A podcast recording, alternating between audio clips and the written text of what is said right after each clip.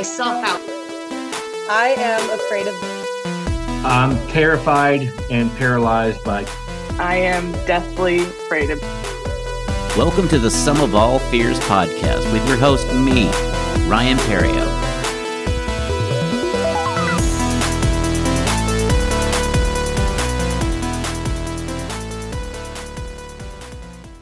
Hello, and welcome to the Sum of All Fears podcast. I'm your host, Ryan Perrio.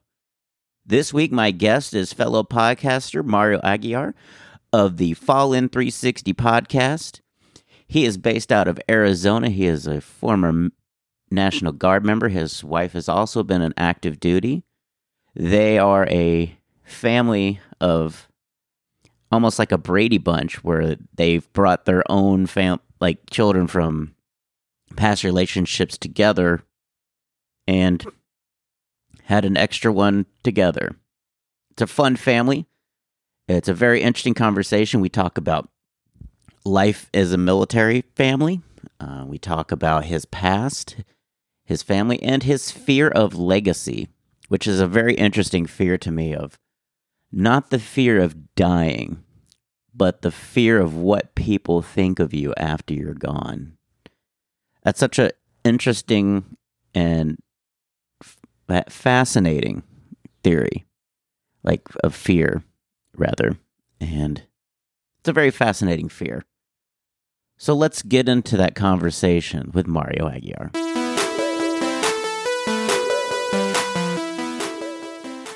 All right. We're here with my guest, host of the Fall In 360 podcast and veteran Mario Aguiar. Did I say that right? Or... Eh, it's about as close as, as anyone can get. So I've been called worse. so I enjoy your podcast because I've kind of encouraged my like veteran comics to maybe like tap into the like the veteran story kind of podcast where you where you can talk about different things that happen in the military besides the wartime, you know, just almost the station time, like the day to day. Yeah. Yeah. It's kind of what we talk about a lot of different stuff. We have some, um, what do you call it? Um, I guess segments, if you will. One of them is specifically called uh, Tales from the Guard Tower, which, mm-hmm. if you've been in the military, just like, you know, a fireside chat mm-hmm. where you'll talk about whatever and anything that comes up, right? And so when you're stuck in a guard tower with somebody else for 12 hours, you do, you know, I mean, obviously you're supposed to be watching out, you're the lookout guy, but you end up just talking and and making up stories and all kinds of fun stuff, you know, and you have debates and you know, no wonder, you know, when you watch the Rambo movies and stuff, the guard guys always get killed first. And people are like, there's no way you can kill those guys. They're like trained, right? How would they how do they get killed so easily? I'm like, that's because we're not paying attention, man. You know how boring it gets up in a guard tower. So anyway, so yeah, one of those segments we kind of play off of that and, and we talk about chupacabra. We talk about ghost stories, aliens, whatever, you know. So we cover a lot of cool, fun subjects. Definitely, I would imagine being stationed out since you you started in El Paso and then moved to Arizona. There's a lot of Roswell and New Mexico, you know, kind of stories of going on that that you just kind of there's the military rumors of this happened. Oh yeah, and then you know, then add add to that the whole Hispanic factor you know, Paso, you talk about ghost stories, you know, and La Llorona, you know, which is a huge, you know, Latino myth, right? About the the crying, wailing lady or whatever, you know, kind of the banshee type story. And so you add all those elements to it and a lot of superstition, and you got yourself a, a nice little little show there. well, that's awesome. So, how long did you serve in the National Guard? Uh, eleven years altogether. So after that, I was like, that's just a little bit past the halfway point. So I'm either gonna shit or get off the pot, right? Okay. It's like, and uh, I don't know if I can cuss on here, but uh, essentially, you're um, that's pretty much it. I was like, look, I either spend another nine years and and hit my twenty, or get off now, right? And I was already doing stuff in the military community and with veterans and all that. So I was like, I decided to get off and kind of do my own thing and try my my hand at the civilian world, you know. And so far, it's worked out pretty good. I'm glad. Uh, do you have do you have like kids? And- we do. So we're a uh, military couple. So my wife also served. She actually served. She actually did the whole, you know, 20, 23 years, I believe, in, in, in total in the end. So, and she, you know, she she was smart and she got her degrees and all that stuff. So she, you know, she also does, you know, has her own civilian career and all that other stuff too. Uh, but um, we met in the military. You know, we're both divorced, as you know. Unfortunately, a lot of military guys and, and girls go through that. Um, but you know, we have a great relationship with with all our kids and our our families and everything else. And so that's the the most important part. But yeah, altogether we have five mixed kids. So two from her, two from me, and then one little uh little together nugget, whatever you want to call them, a little peanut. Mm-hmm. I can I can imagine like with the military because if you're spending twelve hours in a guard tower together, that's that's quite a first date. it's gonna. Yeah, I, I got to know my buddies more than I did my my ex wife. You know, and deployments too. We were both deployed twice, um, separate. You know, once together and twice uh, separate times and um, training. I mean, I altogether, I know, you know, National Guard reserves, you know, we're called weekend warriors and whatever, you know, uh, but at the end of the day, like, especially after 9 11, we did a lot of time uh, training. You know, I was on the, the border mission. I got, you know, sent to trainings uh, for leadership training, things like that. And, you know, changing schools, MOSs, which is your military occupational school. Um, so anyways, we, I was gone for a total of like probably six years altogether during. So about half my time for deployments and training, I was I was gone. So it was it wasn't it wasn't easy. Yeah, I would think that would be even harder because it's it's easy to it's easy to say that you're only part time, but that would mean that you still have to retain your training even in downtime. Whereas yeah. a soldier that's fully, you know, active duty, everything is is on all the time you have to be able to turn that on and off at a moment's notice, which I would think would be even more difficult. Yeah. I worked at a bank while I was in the National Guard. Um, and uh, how do you go from working at a bank to then going to Iraq? You know, and so it's like training, obviously, you know, it's there and, and we go through it. But yeah, we have to do, we have to keep up with all the same standards. So, yeah. Plus, you've got a you've got a day job that you've got to then all of a sudden find out how you get paid, you know, whatever leave you need to get to yeah. do your military, you know, service because that's not, you know, it's not like the in the World War II where everybody, you know, worked and then went to war, then came back, and there's yeah, all these exactly all these different standards that companies have for that, and they've got to find a way to make it work. Dude, they hated me at the bank because I was always gone on training, and like every quarter when I wasn't about to make my quota for sales or whatever, I'd be like, uh, I gotta go on training, guys. So then they could never, they could never like write me up for for not hitting my quota or things like that because I always had an excuse. I was always gone. Luckily, I gotta give a shout out to John Blanks was my boss, and he was a Vietnam veteran, so he got it. He understood mm-hmm. it. He was like the the the regional bank manager, and so he always like I. In fact, he's like one of the only people that I've stayed. You know, this was like ten years ago, and I'm still in touch with him, and he's seventy now you know, but he he understood it, and so I was very lucky to work under him. And I think I was with that bank for six years, but I physically only worked like two and a half, maybe three years out of that whole time because the rest of the time I was gone. So.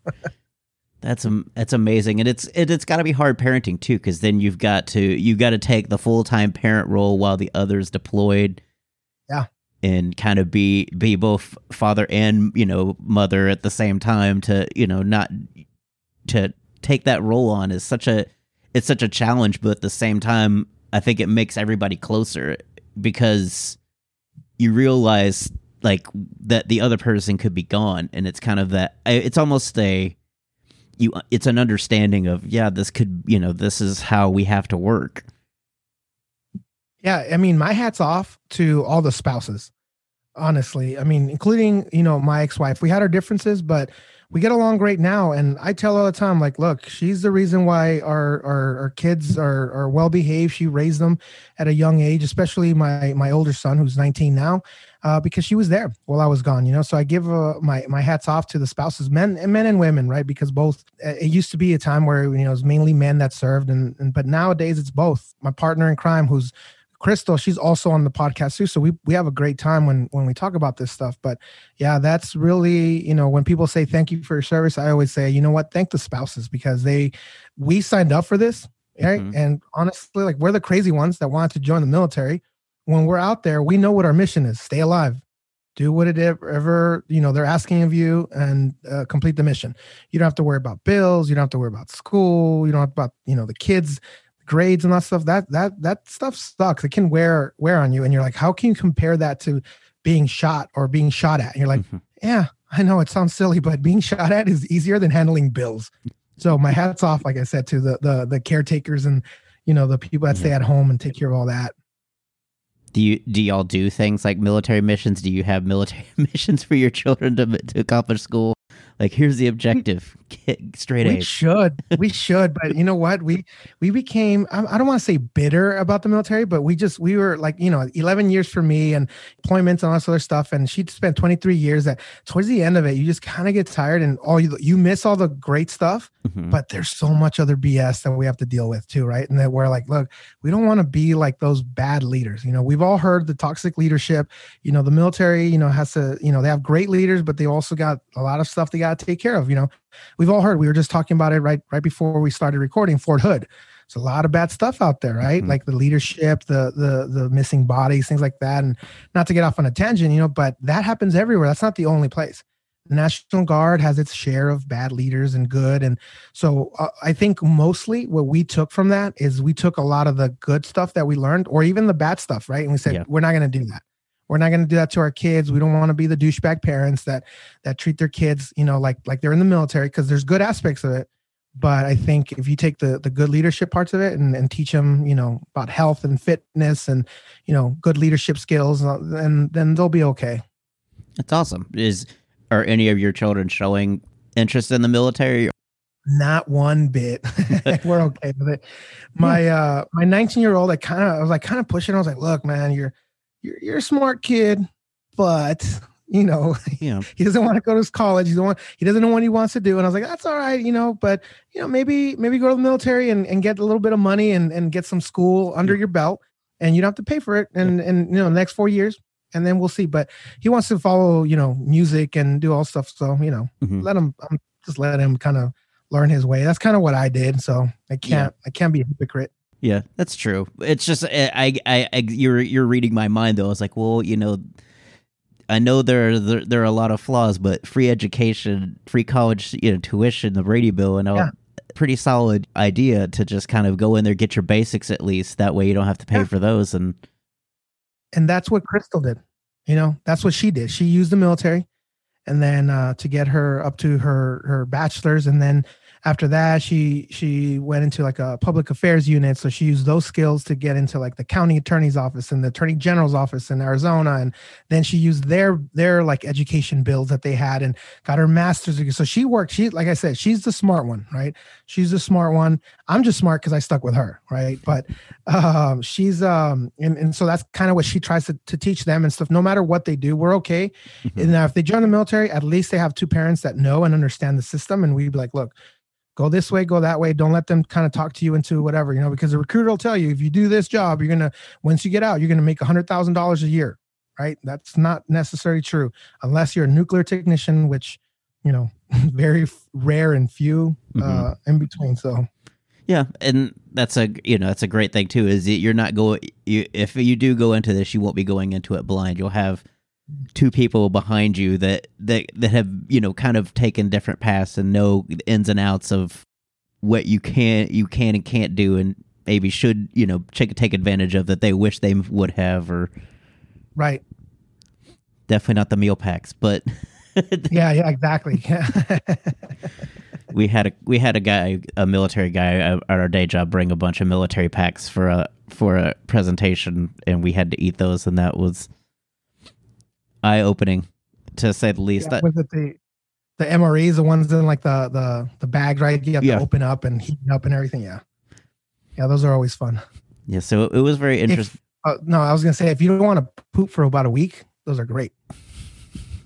Yeah. 'Cause that's what they do to you. They clog you up. I don't know Yeah. if you knew that, but if you're you're out, if you're out in the middle of nowhere, the last thing you want to do is poop a lot. So Yeah. they're meant to, you know, clog you up. So it's want not waste not yeah, and it's ten thousand calories too. Like people think like, oh, you can eat one of those per meal. Like, no, those are intended to last you like a day or two days. Like, in fact, if you were out in the middle of nowhere and you had to survive on that, you could make that last you a whole week, like one bag, right? But if you ate, you know, one of those per every meal, you'd be in trouble. So, Yeah. you know, you'd be looking like I do right now. You know, Yeah. a little bit bloated around the midsection. Yeah. I'm wearing the shirt that says I kind of work out, but just don't look any lower than my chest. yeah, yeah.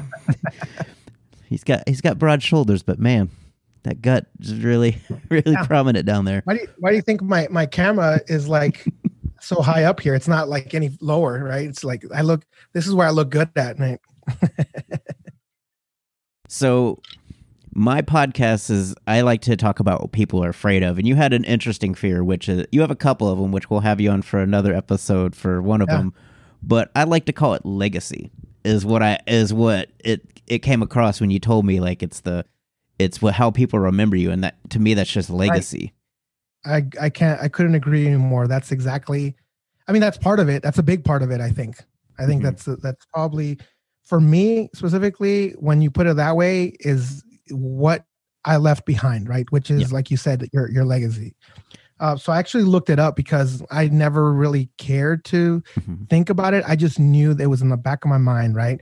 And it's actually called I can't even pronounce athazagoraphobia. I don't know if you looked it up, but it's athazagoraphobia. So the fear of either forgetting uh, or being forgotten. So and it, it here, I mean, I'm learning a lot of stuff about my childhood, right? Yeah. It talks about like a lot of this stems from like traumatic events, either being alo- left alone, you know, when as a child, or one specific event, you know, things like that. People who who get lost, right, uh, as a child, Mhm. you know, go through this kind of stuff, and so it was really interesting, kind of learning about this. So being on this show kind of made me research my own fear. I always thought I was just, um, y- y- you know, just um, what, what's that other term? Uh, it's called uh, FOMO. Mhm. You ever heard of FOMO? I have, but I didn't. I've never Fear- looked at the acronym. miss, fear of missing out. Fear of Yeah. missing out is just, and that's we make fun of people for that, right? And I always felt like I kind of have a little bit of FOMO because I have this fear of missing out, right? When there's a big group of people talking, whatever, I want to be there. I want to know what they're saying, right? Um, you know, the party and uh, or like, you know, I really don't feel like going to this party today because I'm tired. I worked all week, but everyone's gonna be there. All your cool friends, especially that one guy you don't like from work. You're like, well, if he's gonna be there, I want to be there. Like, I, you know, it's like this fear of missing out, and you're like, why can't you just be comfortable with just saying no, just missing out on this event, on this thing, whatever. Uh, and so I always thought it was just that, right? I've kind of always had that. You know I just want to be part of the party, included in the party.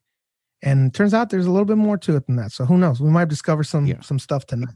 Well, I was just thinking maybe it was coming along from the from the lines of being, you know, active duty military and stuff like that. Is that unfortunately being a military is you you do lose some brothers and sisters, and it's and it's just a start you when you have that kind of I guess stark reality that this is their you know that was their last moment, and you start you you have a lot of thoughts about that. I would think just post, you know, what am I you know if I- if I don't make it home Right.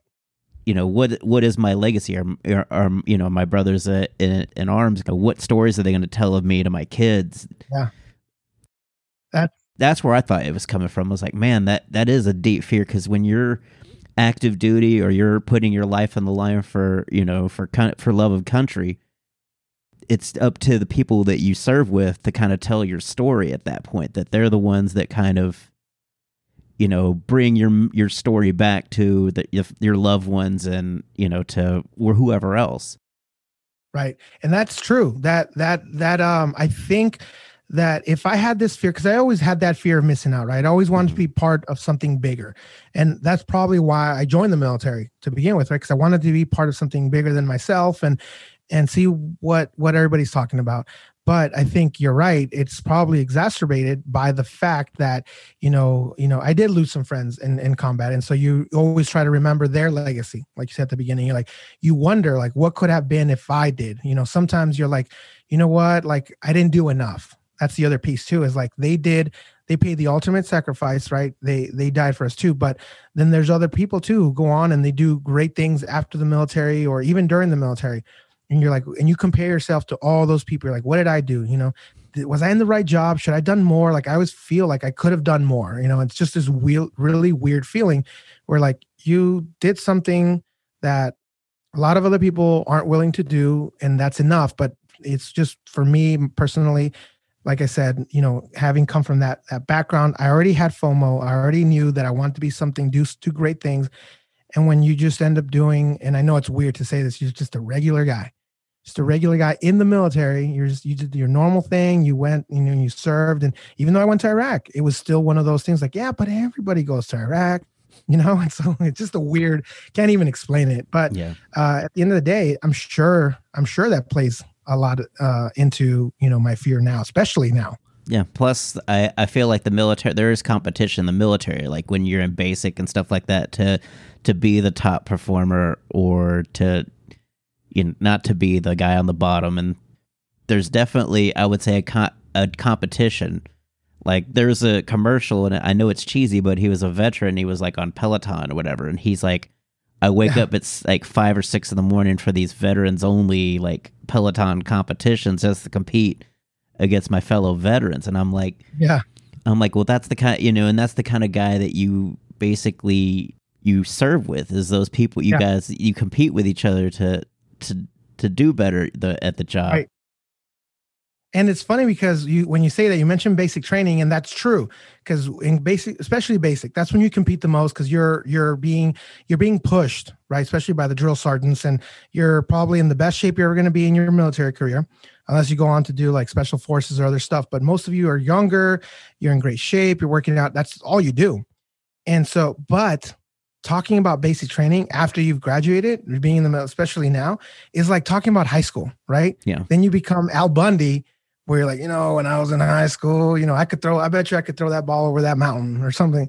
And so you talk about your basic training days, which were sometimes your your glory days. You're like, man, that's it's just like talking about your high school days, right? So what did you do? So then we, but then you go, you know, you're in your, you know, your unit, uh, whether it's a guard or active duty, whatever it is, and and then it still continues, right? You you try to outdo each other, you know, or you we all know that one guy that you know the one upper you know Mhm. and so in the military kind of everybody kind of ends up being that one upper because everybody wants to do more than the other person or whatever you know and so you, you want to go up in rank you want to impress your your leadership and you know that's part of the that's that's that's good because it kind of teaches you to be responsible and to kind of grow up and and and and do more right more Yeah. than just the minimum but then at the end of the day too i think it's part of why i think there's a lot of issues when you get out of the military.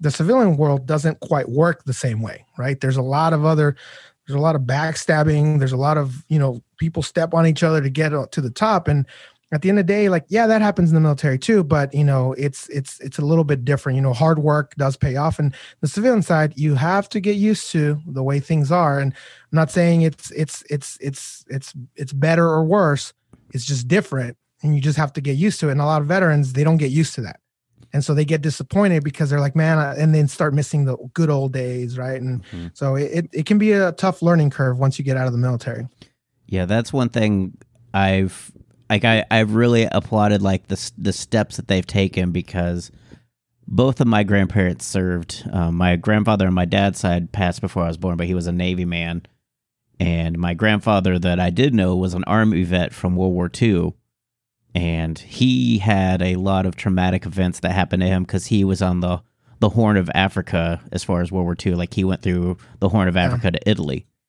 and he's he was run over by a tank. He was in a knife fight with an Austrian soldier, like hand to hand, like him or him or me. Like and, and, right right and uh there was no there's no there's no counseling f- after that. Like he he would he was just a he just drank a lot and you know I Yeah. w I I, was too young to to really ask about it, but he had scars on his face and he talked about how the guy stabbed him in the head and the face.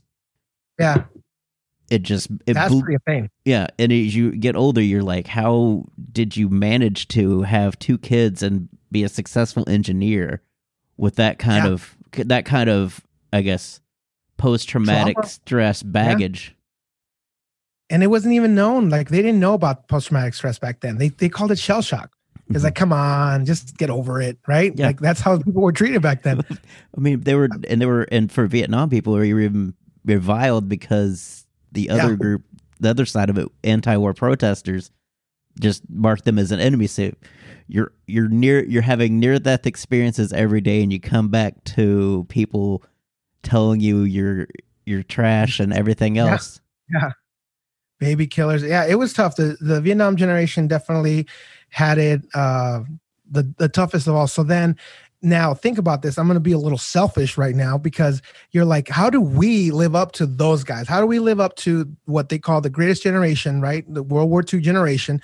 That's a generation that came back did it without without going to counseling. They they put a man on the moon. They built our economy right? That's the generation like you say your your grandfather's an engineer. I mean they did amazing things. And then we talk about the vietnam era veterans that came back and they had to survive another war back home and so now all the attention is on these great generations. They did amazing stuff.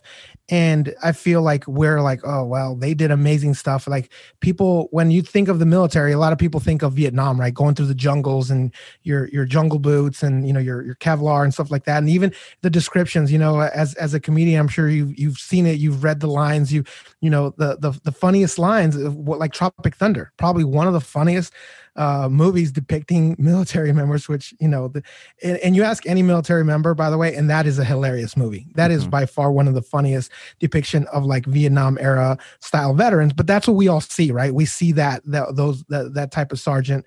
And uh, nonetheless, it's like they got the best music too, right? There's been yeah. constant movies where they show that, and so uh, you know, our era, we're a little jealous. We're a little jealous because we're not as cool as even though the Vietnam era veterans had it tough, we're not as cool as those guys.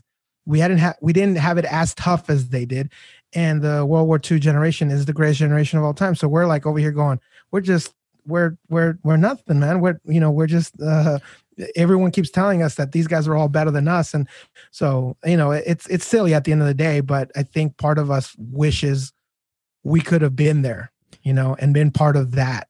See, I kind of disagree on that, just on the fact that the World War II and the Vietnam generation didn't have the kind of day to day exposure that a Desert Storm era on true like soldier had. Like you have Dan Rather was the went to Vietnam was like the first reporter that was like in the war.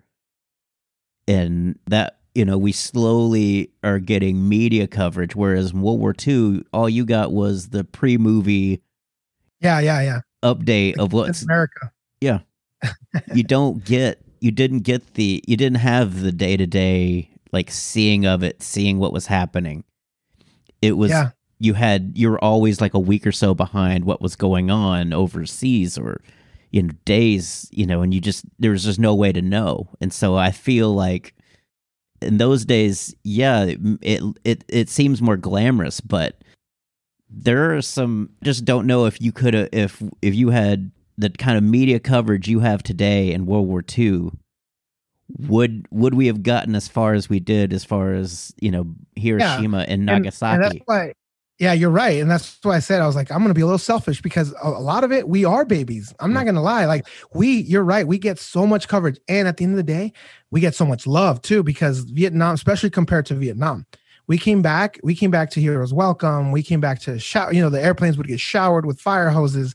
And you know, you'd have people like, especially Dallas. I came back to Dallas, um, the Dallas airport, and um, you'd have rows of people clapping you and cheering you on and you know bring tears to your eyes. And so we're spoiled. We're spoiled. But i think internally part of that being in the military you get trained. You're like you got to be in the suck right? So for us internally and, and like i say we're crazy we wish we're like oh man those those like the world war ii like they went through real tough shit. Yeah. Vietnam went through tough stuff right? And i think that's like you said going back to the competition where we get so competitive that we're like I wish it was tough. I mean, trust me, I know that one day in Vietnam, I'd probably be crawling in my foxhole crying like a baby. But in my mind, you know, being as privileged as, you know, maybe not privileged, I get it. But, eh, you know, compared to those guys, we have it a lot easier. You know, I never had to spend a day in a foxhole other than basic training, right? Mm-hmm.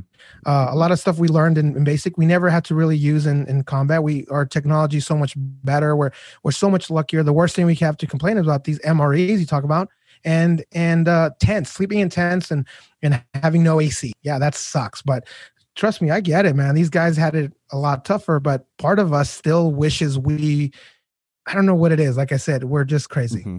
we well, part of us wishes we had it a little tougher Well, I'm sure every you know every generation, I think soldier anywhere would love to you know kind of live that time period just a little bit, just to experience it. Yeah, we romanticize that. You know, I think we romanticize the World War II veteran. We romanticize, you know, being sitting in a foxhole, you know, in Vietnam, writing to to your girlfriend, you know, writing to good old Peggy Sue, and um, you know, I think that's part of that that that that dream. And but a lot of that, I think.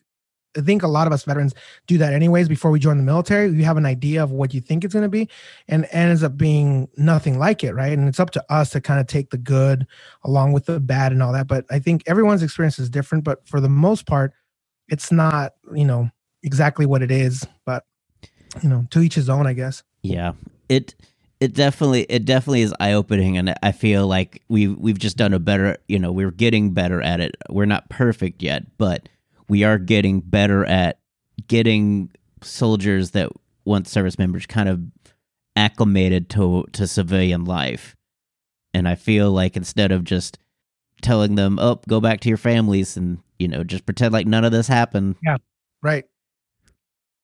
Yeah, it's definitely getting better. I, I would definitely agree with that too, because um, I when I said I left the, you know, after 11 years, the reason why I got out, it was so easy for me is because I was already starting to work with a, a nonprofit, right? That, that helped with post traumatic stress and connecting veterans to job employment. I ran an employment resource center just for veterans, helping veterans connect to to their jobs and things like that. So it was um, that was that was very enlightening for me and, and helpful and i think that helped my transition slowly transition out into the civilian world. I did that for five years before kind of even because even the the the nonprofit world is still a little bit connected to the government kind of style of, working in the military style you're you know and so it was a slow transition. Now i'm completely full throttle into the civilian world and you know I'm, i don't think i could have done it without that that slow transition. Yeah. I definitely do like one of my favorite is uh, uh one of the military pro, uh, project Rubicon. I think yes. that's really cool that they. I was like, that's amazing to think to for disaster, you know, for search and rescue to get these former Navy SEALs and people that are that are acclimated to those kind of environments where it, you don't know exactly what you're walking into.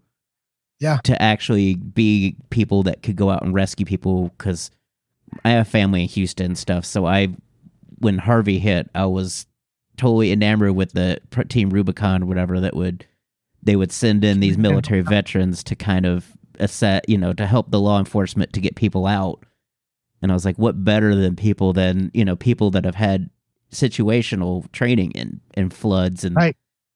I believe they even get they've grown enough or big enough now to where I believe they get funding from FEMA too to help in a lot of these situations because they'll they'll do more than just search and rescue now. I think they do things like uh, uh, rebuilding. Mm-hmm. They they help rebuild some of these communities too, and they have people I know locally. I know some of the people that that run the local chapters here in Phoenix, and um, they do trainings all the time, like legitimate trainings on on entering uh, uh, a building that's torn half torn down because of a hurricane or tornadoes or whatever it is, you know, and you know, uh, ensuring that safety first, right?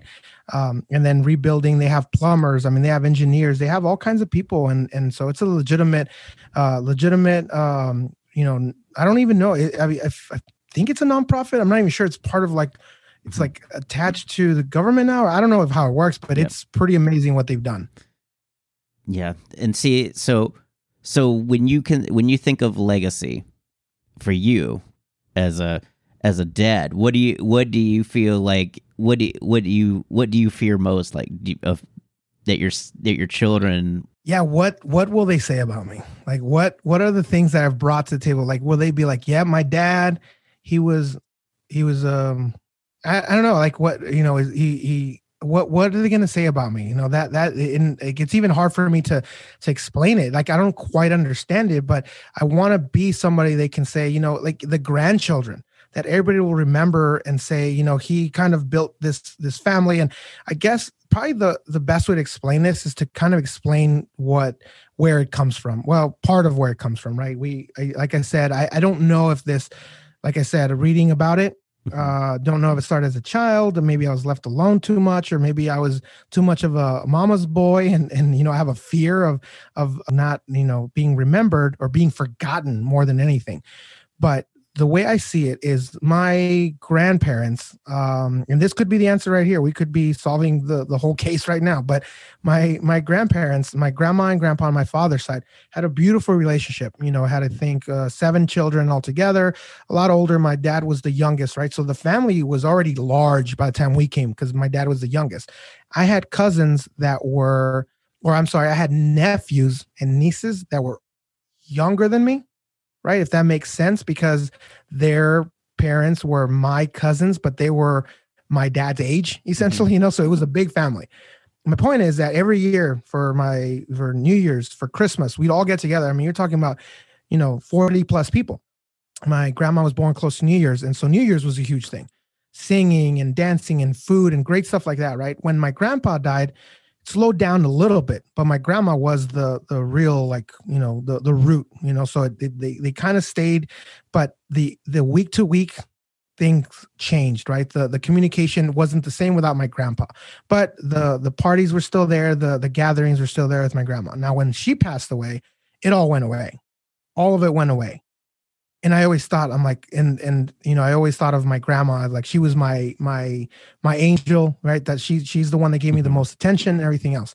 So for me I've never had that again you know and now we're starting our family. Like I mentioned you know we're we're kind of a we're a mixed family.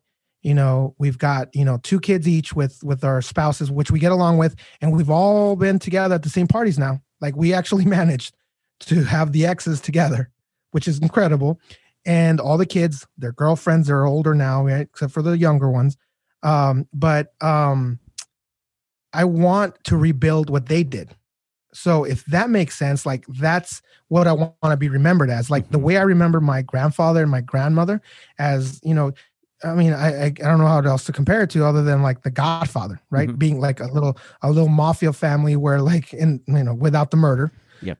without and uh but like knowing like you, you come in and everybody respected my grandfather. I respect everybody respect the the females you know they got their advice from my my grandmother you know and my my grandfather was a man of few words but you know i'm not like that i i, I speak a lot more than he does. I have a podcast so i should. But um that's what i want to i want to build that you know and i want to have that for our family. And so one day i hope that you know my kids my grandkids have that same respect because i feel like somewhere along the lines my family kind of forgot all that. They forgot my grandfather they forgot my my grandmother maybe individually they remember them but as a whole we just all kind of fell apart you know and i always wondered like why? What happened? And maybe maybe certain things weren't established and so maybe i'm overthinking it. I don't know maybe that's just the natural way things happen but i want to build that mm, you know like you said that legacy of like even after i'm gone like i Mhm. want those kids their grandkids their wives their their husband to continue coming together you know because that's what me and and my wife built you know? So that's if that if that makes sense. Yeah. that makes total sense and that's something that on my dad's side my mom's side of the family is not that big. It's two it was two kids and i'm an only child so i didn't we didn't add much to that side but my dad's side is very much like that. Like we had we had my grandmother who was like yours the matriarch of the family and so that was when she you know everybody would meet at her house the small two bedroom house in beaumont and that's where we would have our christmas. And gradually as my grandmother got older and eventually passed my youngest aunt of the group is the one that that kind of sees the reins on that and we would have holidays at her house with her husband and then she just recently passed due to covid and we're still going to go over there. Like we're still going to use that space because my uncle still lives there her husband and we want we don't want him to feel like now that that's pat she's passed that he's Right. he's no longer a part of the family. And so oh my answer to that would be you just got to you've just got to enf- almost enforce it. Like a, a in your military is that you know this is your this is your meeting at 0800 party yeah. party at you know 1800 be there yeah. and just you just have fun and you just make it a tradition. And there are going to be years where sometimes your kids are going to have something going on because eventually they'll have kids and right. you know but for the most part you want to make it to you just say hey you know just always say hey we're having a gathering. Come come bring your friend bring your loved one and just and just build that tradition from the ground up yeah and that and we kind of started that already we've been uh we we got a, a customized uh table that we built for for everyone. It's like a table for fits 10 people, right? So we'll have like a game night where slowly we're we're we're we're making that like putting it in their brain, right? Because mm-hmm. right now they they have I think the two older boys have girlfriends. Uh, the other ones, you know, they they don't. But you know, friends or any family, things like that. We have nephews that are they're coming back from military service as well, and one of them specifically um, is a recruiter now. Happened to be here stationed in, in in Phoenix, and so he's starting to come over. And so we're we're building that that that you know kind of training that mindset of like at least once a week we all come together. We have dinner, we have game night, and then hopefully from there, you know, as we host Thanksgiving New Year's, Christmas, whatever. Fourth you know, of July, they get so all of them. Yeah, yeah, yeah. Speaking of that, we almost burnt down our neighbor's yard for New Year's freaking because I, you know, I got Texas, real uh, Texas, um, uh, what do you call it, um, rockets mm-hmm. and fireworks. Not like here in Arizona where it's not legal, only the little small ones. So probably shouldn't be saying that, but I'm just saying we got real fireworks and uh, almost uh, set our neighbor's house on fire on accident because um, you know, things happen. So, um, but anyways, going back to yes, uh, any of those holidays, it, it's and you're right. Then that's kind of what we've started. But nonetheless, that that fear every once in a while it creeps up, and you know, like I said, reading more about it, it's it, there's an anxiety there, and it, when I think about it, I get anxious. Yeah, like I do. I'm like, am I gonna be forgotten? Like when I die, like I'm like, I'm not afraid of dying. I'm afraid of dying and nobody remembering me a year from now or going even worse like people just going god i'm glad he's dead. Like oh why didn't anybody tell me? I would have changed. A little bit maybe i don't know. Yeah. And i would say also just change it up like maybe you know like it's game night and stuff like for christmas maybe do a theme for christmas like it's pajama christmas or well, that's Crystal's job because she does that already. Yeah, I was gonna say to just maybe even have a theme to the party so that people actually, you know, come with something. So like Fourth of July, yeah. it's it's steak, and everybody just brings what kind of steaks they want cooked, and yeah, yeah, and that that's that's where she. So that's why I keep her around because she's she does all that. She's she's the clever one, and so yeah, and it's funny because we'll do we'll do themed Christmases every year, something different, right? This year, I don't know why she chose Adidas, like she didn't want to do like a retro kind of Christmas, but like Adidas tracksuits, you know. So we look like a mob family. I was like, what is this, a Jersey Shore? But uh, I think one yeah one year she did like the old traditional like pajamas and onesies. She's done the onesie thing. She's done the uh, robes, you know, special like fluffy robes, and so the kids by now they like it. The older boys at one point when they were teens, they were like, "This is so stupid." You can even see it. We have the classic family pictures where like all the kids are happy and then the older boys are like miserable. But uh, but it's but at the end of the day, they all know it now. It doesn't yeah. matter they're going to do it and they and they love it and, and one day they'll be cheesy too and they'll do it to their kids yeah uh, and that's that's what you'll pass on is that kind of that enjoyment of being together and so ideally you know as you're the patriarch become the patriarch of the of this family yeah then you will i would say you know they'll keep pass doing these traditions that you kind of instilled in them maybe putting their own little twist on it to you know make it their own. But that's right. kind of the goal is you want them to be the head of their own household too at some point. Yeah that's true. And and making sure that they follow not necessarily in our footsteps but just you know having a good life you know having a good family life and things like that. That's the other piece too is um I, I I think it's part of this. I, I, don't know if it's a separate issue or a separate fear. Uh, I, I would like to think it's all kind of combined, but making sure that you know the mistakes that I made in the past, you know, whatever, that they don't make those either, right? So yeah. I want them to remember me for the the good things and the bad things. Just know that look, I'm just human, just like everybody else. I'm a normal guy. The other part too is I like to joke around, you know, and so sometimes I'm like, man, maybe I shouldn't joke too much because I don't want to remember it as the clown but then you're like, but that's funny though. Like, it can't. Like, there's times when I work, I'm like, look, uh, I need to be serious here. But people say the dumbest things. You just like, I can't help it. Like, you're you're lobbing me up these like little softballs here. I have to hit them out of the park, right? I'm like, I can't just be serious. I just can't be a serious guy. And so I struggle between trying to be serious and then just just letting it out there. You know, at the end of the day, I, I think I just I just have to stop worrying about that stuff or whatever. So, but um, but yeah, that's another that's another struggle too. I'm like, I don't want I want them to yeah, the dad, he was a goofball.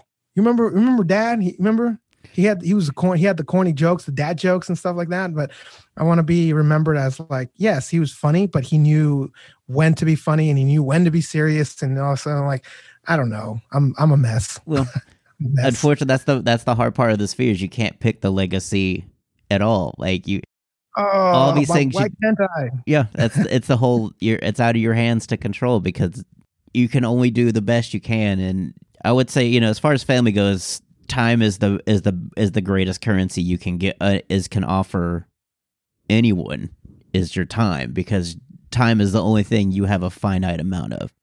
Yeah, that's true. At this point, uh, if I were to die right now, they would just remember me as being like bipolar and neurotic because you're right. I can't. I, I don't know which one to choose. I'm like I'm I'm strict. I'm funny. I'm I'm a good guy. I'm a funny guy. But you know, so at this point, so I don't know. I guess I just and that's fine if that's if that's my legacy and that's what they remember me as long as it's all in in love and everything. I, I guess I should just not have to worry about it. But at the end of the day, well, just it would just depend on what when your oldest has a kid. How how do they raise them? Do they do you see a lot of your parenting tactics?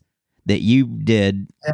used on your grandchildren. So if you see your son taking your, you know, playing planks on your grandson, right, then you know, okay, obviously he's gotten that from me to do that and stuff like yeah. That. So I feel like if my kids have grandkids, then I'll just, you know, I'll use all the new tricks that I've learned as an older parent. Mm-hmm uh, on the grandkids, and then that'll erase all the mistakes I made with my children. Right? I, I don't know if that's how it works, but that's why you like, get spoiled by better, your grandparents.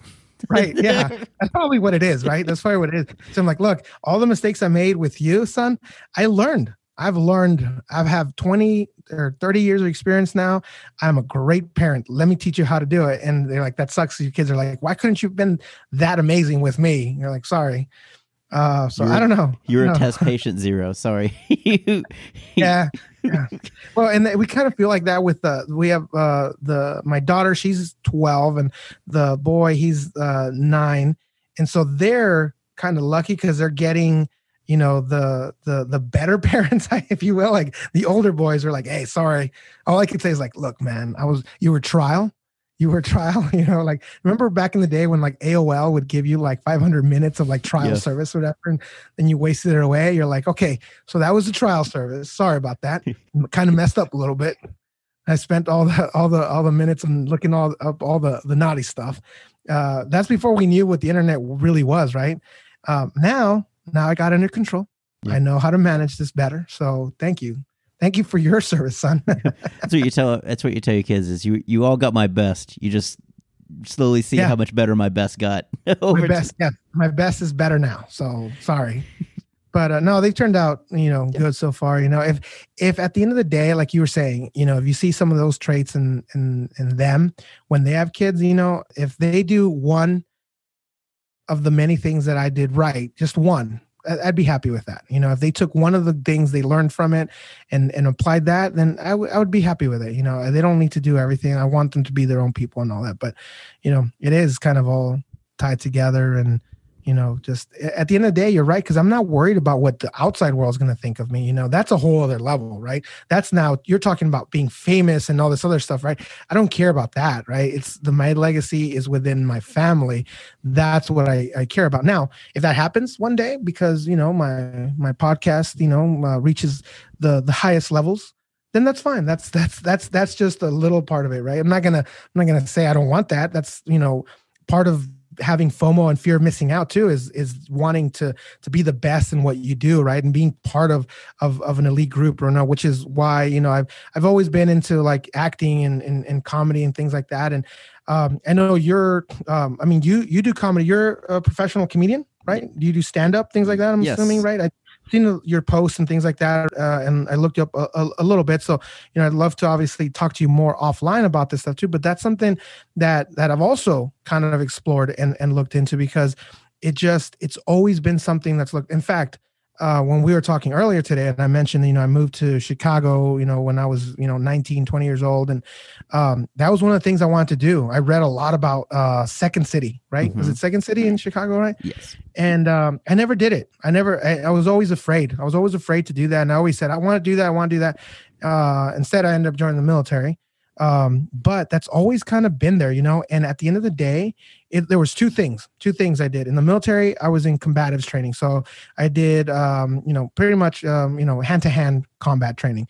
And I was an instructor too, so I really got into that. And I was in a little, uh, a few competitions. I did some boxing, things like that. So I really got into that. Uh, but I never got into like a, a real professional fight outside of the military. It was all in training, right? Yes, I've Mhm. been punched in the face and choked out, all kinds of stuff, and and I enjoyed it. But I never did it professionally or even once, right? And I even said, but what's the next thing? I'm like, well, comedy was another thing that I want to do. Right? There's these two things that I that there's everything else in life. I've either I've either done the things that I wanted to do, or I don't really care to do it anymore. Right? Like I always wanted to jump out of an airplane. I never did it. Not in the military, not outside. And I'm 42 now. I really have no desire to jump out of an airplane. So I'm okay with all that stuff. But MMA, you know, getting to professional fight, I still wish I could have done that, but I'm going to let that one go. But there's no excuse for me to not at least once in my life get up and make a fool of myself or whatever it is, whether it works out or it doesn't work out, and at least give it one shot because there's no excuse. There is no excuse for that, right? I'm not going to get punched in the face. You know, I'm going to get my feelings hurt maybe at the most, right? But I think I can deal with Yep. that now. Maybe 10 years ago, I wasn't ready for that, but maybe older now, you're like, eh, it is what it is, right? Yeah. So I don't know. I don't know. I would say it's a punch in the gut. I'll say that it can be Yeah. a punch in the gut because it's a it's a it, it's a very hit or miss kind of art because you can Yeah. the the more you love what you've written, the harder it hurts when it doesn't When- land. Others don't. Yeah. Ah, see. it, it's like what it's like watching your kids and you're a big baseball fan watching your kid play baseball and then seeing them pick flowers out there and all the other Oh, parents like yeah. who is that whose kid is that and you're just, Whose kid is that? And- oh man. Yeah That's exactly because my son played soccer when he was younger, and he was the goalie at one point, and he was doing exactly. He was just kicking rocks. I was like, "What are you doing? Watch the ball! Stop kicking rocks!" I'm like, "Yeah, I, I see. I hear you, man." yeah it's it's definitely fun it's addictive uh, it's definitely if you're if you're into thrilling it's Yeah. it's a huge fear and it's very addictive once you've done it like you want to do it again most people i know that have tried it have stuck with it to some degree until Yeah. life has either dictated they you know they have to do something else or they found that they Right. they found something else that they they're passionate about right. it's fun since you say you're around the Phoenix area. I believe the Tempe Improv is- Yeah. is, there. I don't know if if they do open mic. I'm sure there are some open mics in Phoenix. I think they do. There's one not far from me either, in, in Chandler, and I pass it uh, most of the time from coming from work to here, and I see it. It's in my face. I mean, it's right there. It's um, it's it's actually it's they do uh, open mics, and then they also have um, I think it's like uh, God, I forget what. It's like five dollars. They charge you like five dollars for like five minutes or something like that, right? Or you have to buy if you buy like a meal and a and a beer or something like, and a drink, you get to go up there for five minutes or something like that. So it's one of those, you know. And it's also um, they have like a little small theater, so they do improvisational classes and they do uh, improv too. You can go up there. So, and I know a few of the people when you say like the veteran community, it's funny, but there are a lot of veterans that are getting into comedy, Mhm. uh, and successfully too. You know, so it's that's that's encouraging. Um, I don't want to be that guy because I've seen it, you know, and there's and they're Yeah. they're very good at it where it's the niche is like, oh, their comedy's all about their military experience, which is great. I love it. But, you know, I, I want it to be a little bit more, you know, open than that. And plus, you know, I've seen it already. I've I've seen people do it. I, I I'm sure I could add to, it, but I I don't, you know, I'd rather I'd rather not be stuck in in this niche, you know. But either way, I'm I don't know what I'm talking about. I just I just know that it's something that I wanted to give a shot out Yeah. or a shot. And it's it, it can definitely derail and go different ways. It just depends on what you end up focus. It's it's more of the I guess what honesty you bring because a lot of it is is just honesty. A lot of my Yeah. material isn't jokes or stories. It's real experiences that happen to me that may or may not be exaggerated to the point that it gets ludicrous. But there are times where you have to, I guess, I'm trying to think of the good word for it. Is you just have to kind of be accepting of who you are, because a Yeah. lot of times you go up there with the fantasy of how it's going to go, and you may not be that person. Like a lot of people Yeah. like to be the cool. It's that cool macho. I'm witty. Look at all these intelligent Right. punchlines, and that may not be who you are. You may be just awkward and shy and stuff in the big or the big softy or just you talk what it depends on what you want to talk about and just how the audience perceives you and which is kind of a hard thing to you have to balance who you are versus what the audience thinks you are Right. And that is that's tough, especially that ego, right? Like kind of I guess putting that ego aside for, for the better of your of your your comedy because for for me, especially or other veterans, that's kind of a, a tough thing to do, right? Because you've always been tried to or you always try to portray yourself as like a you know, a tough guy, you know, and sometimes that's not necessarily funny uh, or it doesn't make sense, or it's not who you really are, like you said. You know, Yeah. so some people, it's perfect. You know, Andrew, I think Andrew Dice Clay was like a good example of like he was played that tough guy, but at the end of the day, he was a character, right? Yes. Like he, he was, it was a character that he had other characters, and so, but that's a lot of people are like, oh, I can be that guy. You're like, yeah, but can you though? And Yeah. then then you just got to stick to it. You're like, that's for me, that's tough. I, I I agree with you. Being yourself. I mean, for some people, it might be easy to to play a character, but for me, as far as like just getting started at, at an older age, um, I think the the best way to go is is write some material, uh, personal stuff, and you know, uh, I don't know, exaggerate from there and and build a story.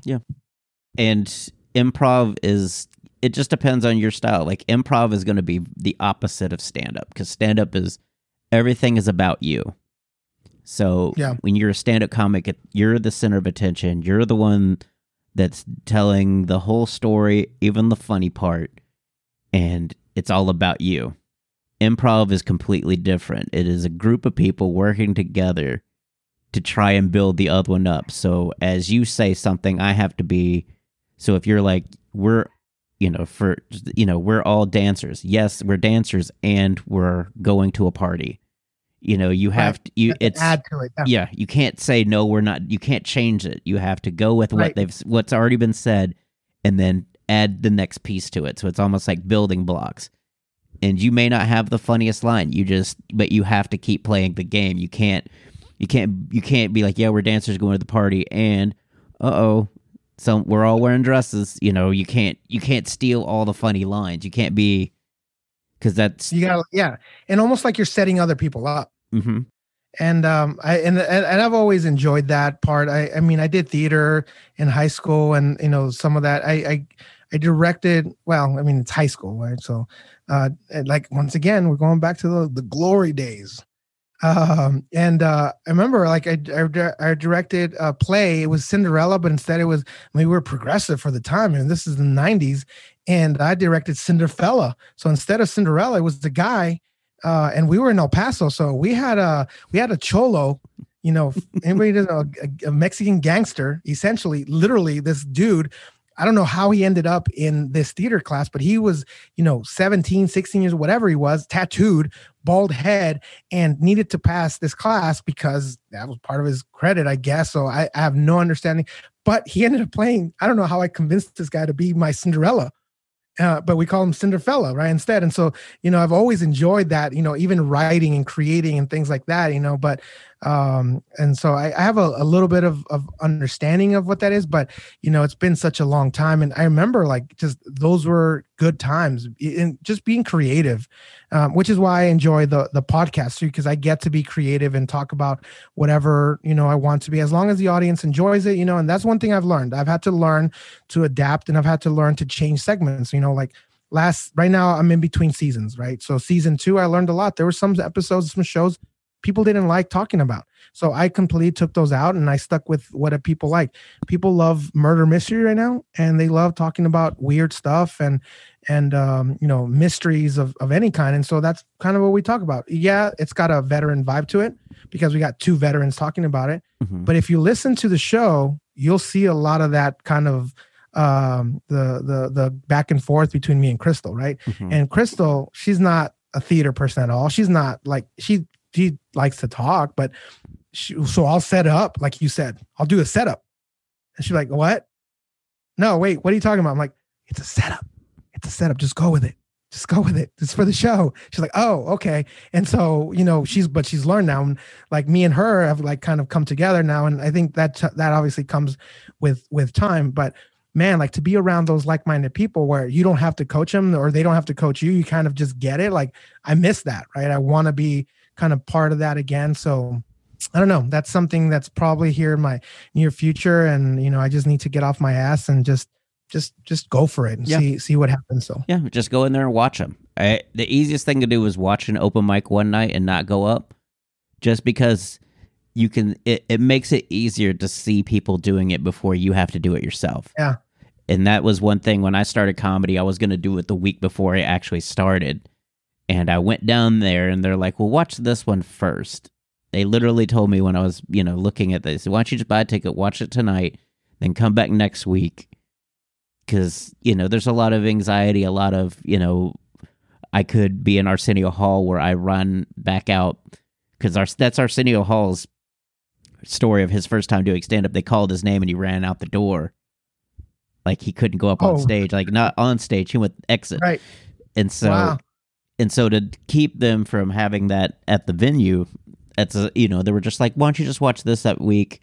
You know it was seven dollars to watch and you just kind of watch people go up and slowly as i watch people i was like i can do this. Yeah. i feel like i can i i have i i don't feel like i'm completely overmatched like i'm not watching peak jerry seinfeld.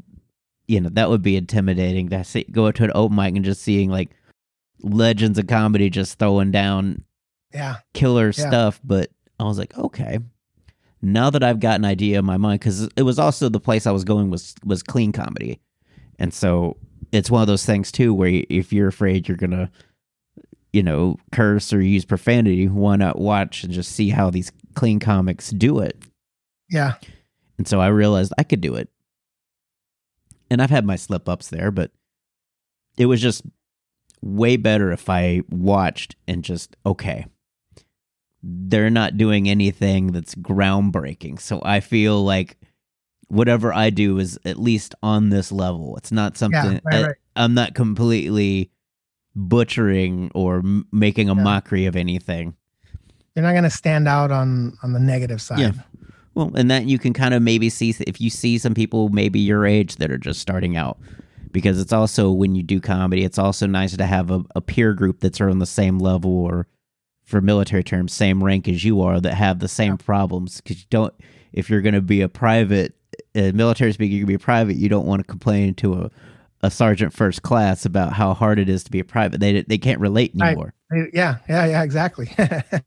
And so it's That's always it's always a good thing to just have you know comics that are around your age or kind of comic age. thing. Yeah. So if you do do comedy, are you going to try to do that next week, or are you just gonna? I don't know, man. I don't know. Well, this next week we're going to to California. We're going on a weekend uh, little uh, beach getaway, just to get away every, at least once or twice a year.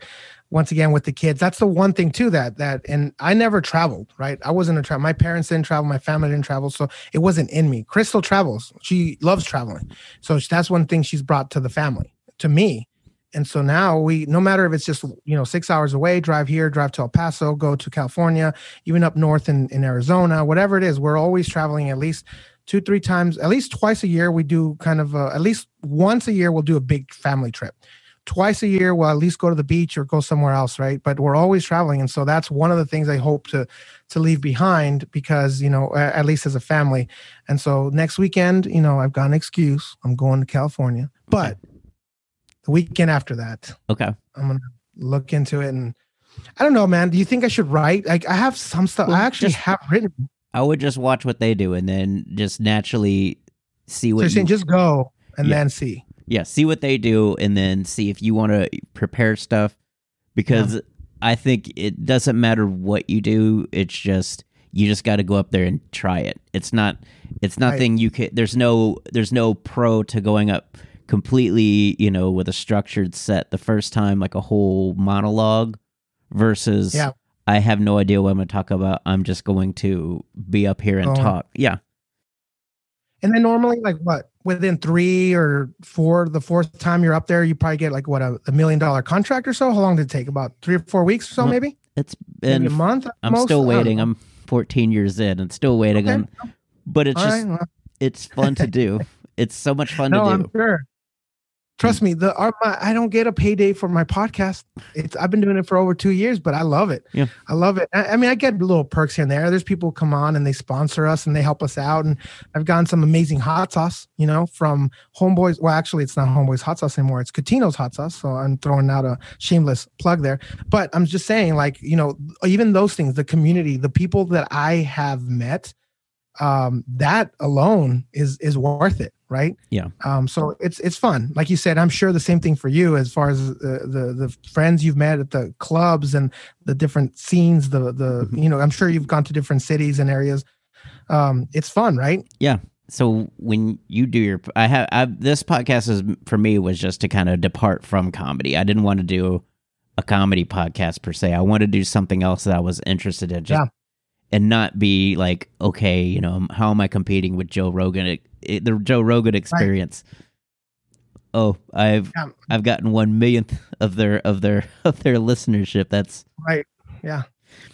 Yeah. When I hit a thousand people, when I hit, um, I think I'm averaging like a few hundred a show. And I'm like, that's amazing. I can't believe like a hundred people, 150 people listen to this one episode. I think I have um like 500 was the most, right? That one episode. And it was like a really cool one. I tapped into a certain community and and uh, we were talking about the the missing women of Juarez, right? And so like we really tapped into this like special community and we had so much response, you know. Then you have other shows you're like nobody cares, like you got 10 listeners.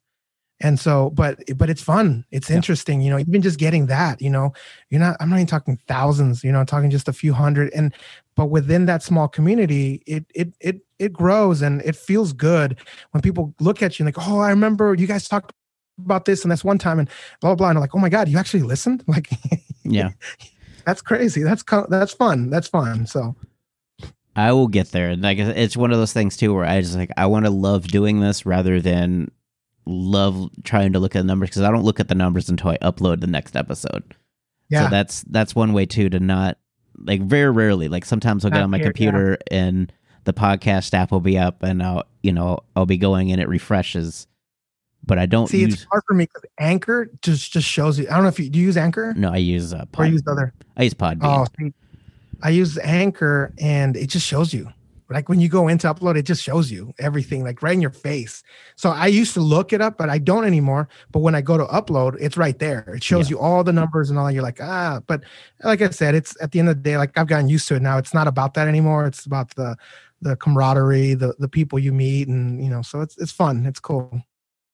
Yeah, I thank you for doing this, Mario. Uh, where can Yeah. people find you and your podcast on social media? So they just go uh, Fall In 360 on Instagram. We also have a Fall In 360 Facebook page.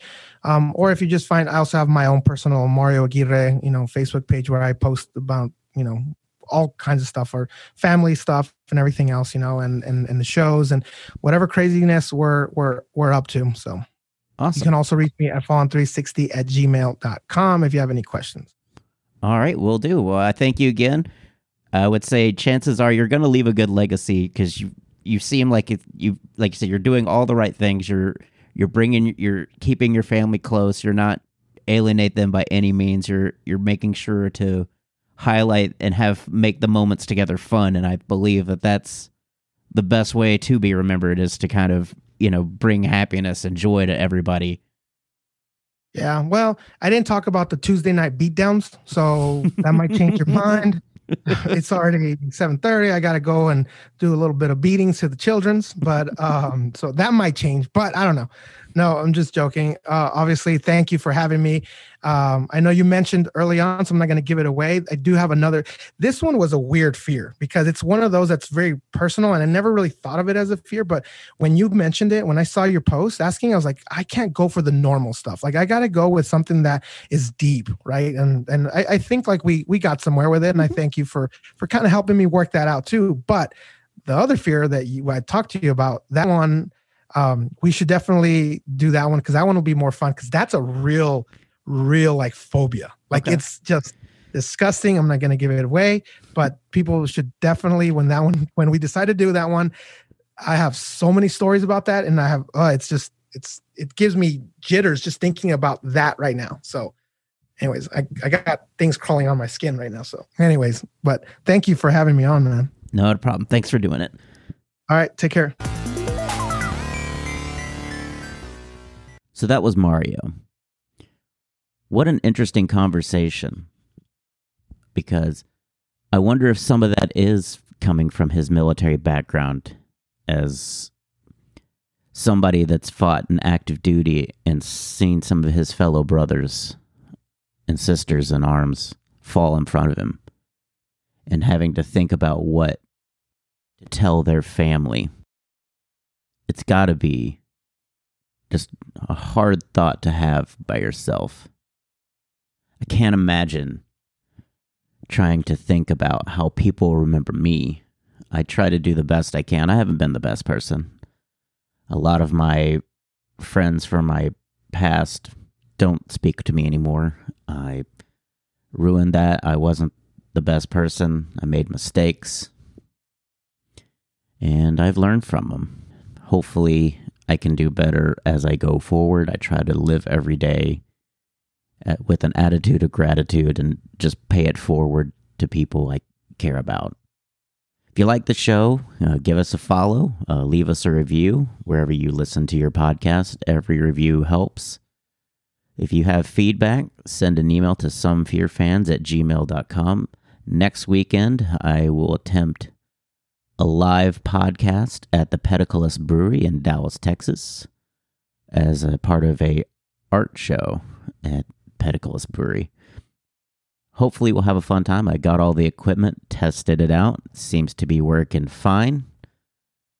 I will have my second round of vaccinations that week as well, so we'll be doing that pretty sore. Other than that, I've got shows coming up this Thursday at Hyenas in Fort Worth. Uh, you can come check me out there. Also, Saturday night at the Addison Improv at 11:30, I'll be with Justin Foster. Check those out. Also in June, I'll be featuring in Fort Worth with Matt Sadler. So check those out at ryanperrio.com or on my social media at ryanperrio. I want to thank you guys for listening to the Some of All Fears podcast. And now some thank yous for the folks that make this show possible. Thanks to Barry Whitewater for my art and graphics. You can follow him on Instagram at bwhiteh2o. Get it? H2O like water. You can also follow him on Facebook Music. A huge thank you to Gunnar Olsen for the wonderful music provided for this podcast. You can follow him on Instagram at gunbuns, that's G U N B U N S, as well as his website, gunnarolsen.net. Check out some of the samples that he has recorded. They're amazing. He's an amazing percussionist. If you want to follow the show, we've got a Facebook group, Some of All Fears. Instagram, Twitter, you can find us at Some Fear Fans. If you have some feedback for the show, email me at somefearfans, S O M E F E A R F A N S, at gmail.com. I'll be happy to, to take those into consideration. Also, if you'd like to be a guest, email me at somefearfans at gmail.com. We can try to iron out some details and get that settled in. You know, give us some feedback if on Apple, Google, Spotify, or wherever you listen to podcasts. Leave a review.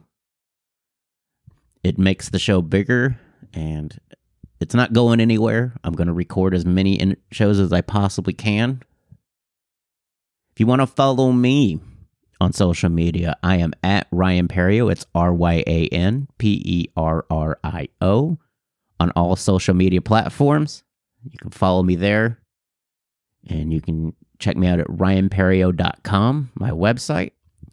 I'll try to list upcoming shows there as well. It's been kind of spotty because as soon as I set it up, that's when the pandemic happened. And everything's kind of just in a in a holding pattern. Thanks again for listening to the Some of All Fears podcast. Next week we'll have another guest with another fear. Thanks for listening.